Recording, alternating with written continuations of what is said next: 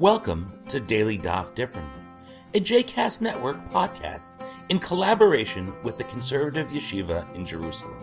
This daily podcast invites you to join us to study the daily Talmud page with a variety of liberal rabbis and teachers. For more information about the Conservative Yeshiva, please visit conservativeyeshiva.org. For more information about the other JCast Network podcasts and blogs, please visit jcastnetwork.org. Shalom and welcome to Daily Daf Differently. Today we will be learning Masechet Rosh Hashanah 8. Today's daf begins with a discussion about the second new year, the second Rosh Hashanah, that is discussed in the first Mishnah of this tractate. Bechad be'elul Rosh Hashanah la ma'asar behema. Rabbi Elazar Rabbi Shimon Omer Bechad betishrei. The first day of Elul is the new year for tithing cattle. Rabbi Elazar and Rabbi Shimon say it is on the first day of Tishrei.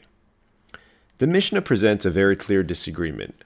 According to the first opinion, the first day of Elul is the cutoff point after which animals that are born are not allowed to be used for tithing on behalf of animals be born before the first of Elul.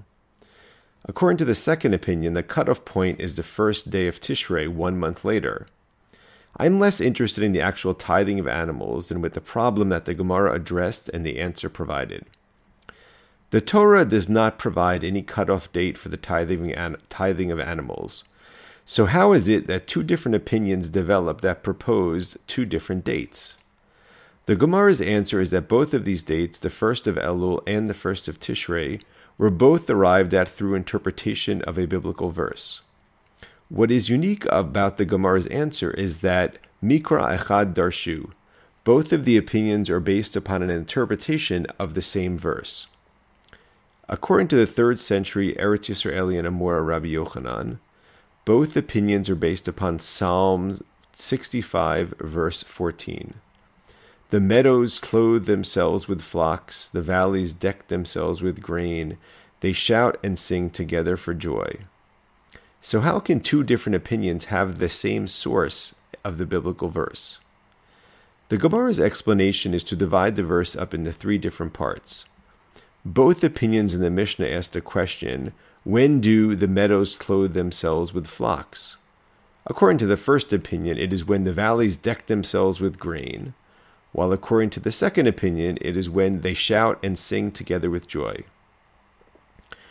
without going into how the Gemara understands the valleys deck themselves with joy, how that means the first of Elul, and how they shout and sing together for joy means the first of Tishrei, the process itself is illustrative of the way in which Mishnaic law was understood to be generated by the interpretation of biblical verses, with conflicting opinions sometime having their source in the same verse.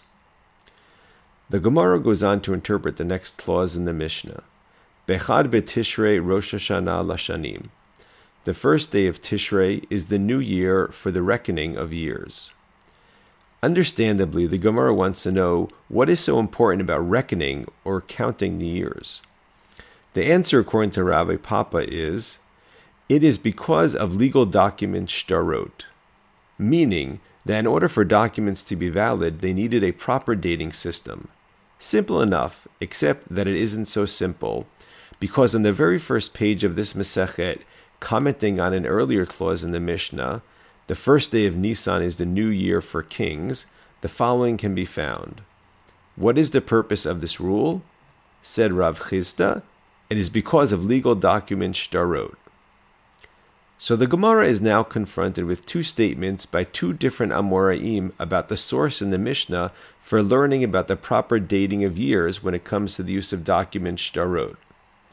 The Gemara solves this apparent contradiction in an interesting way.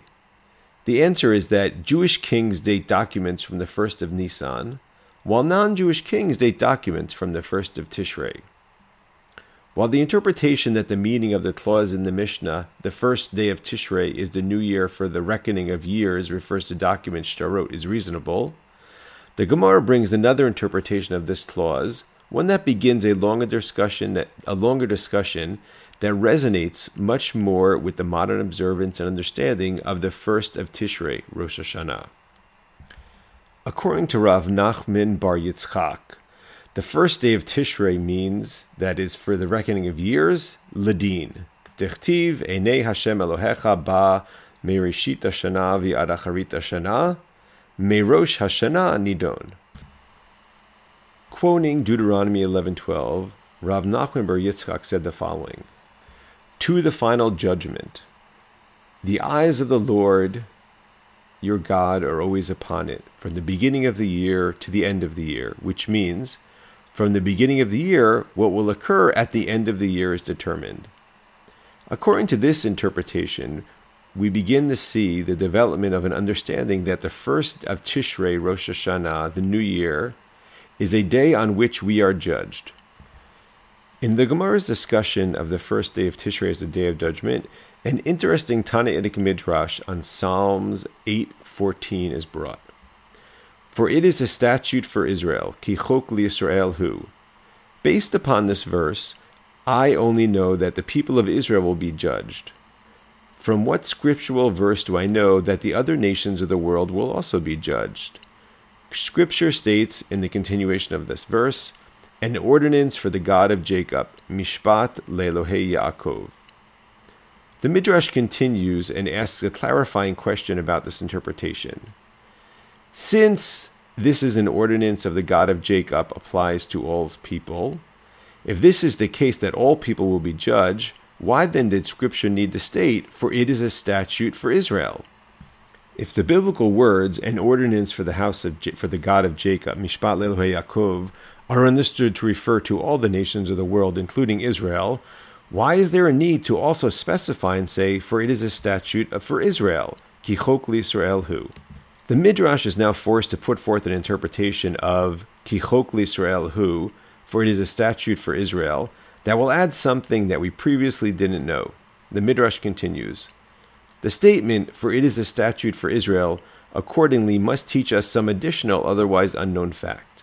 It teaches that the people of Israel will go forth first to be judged.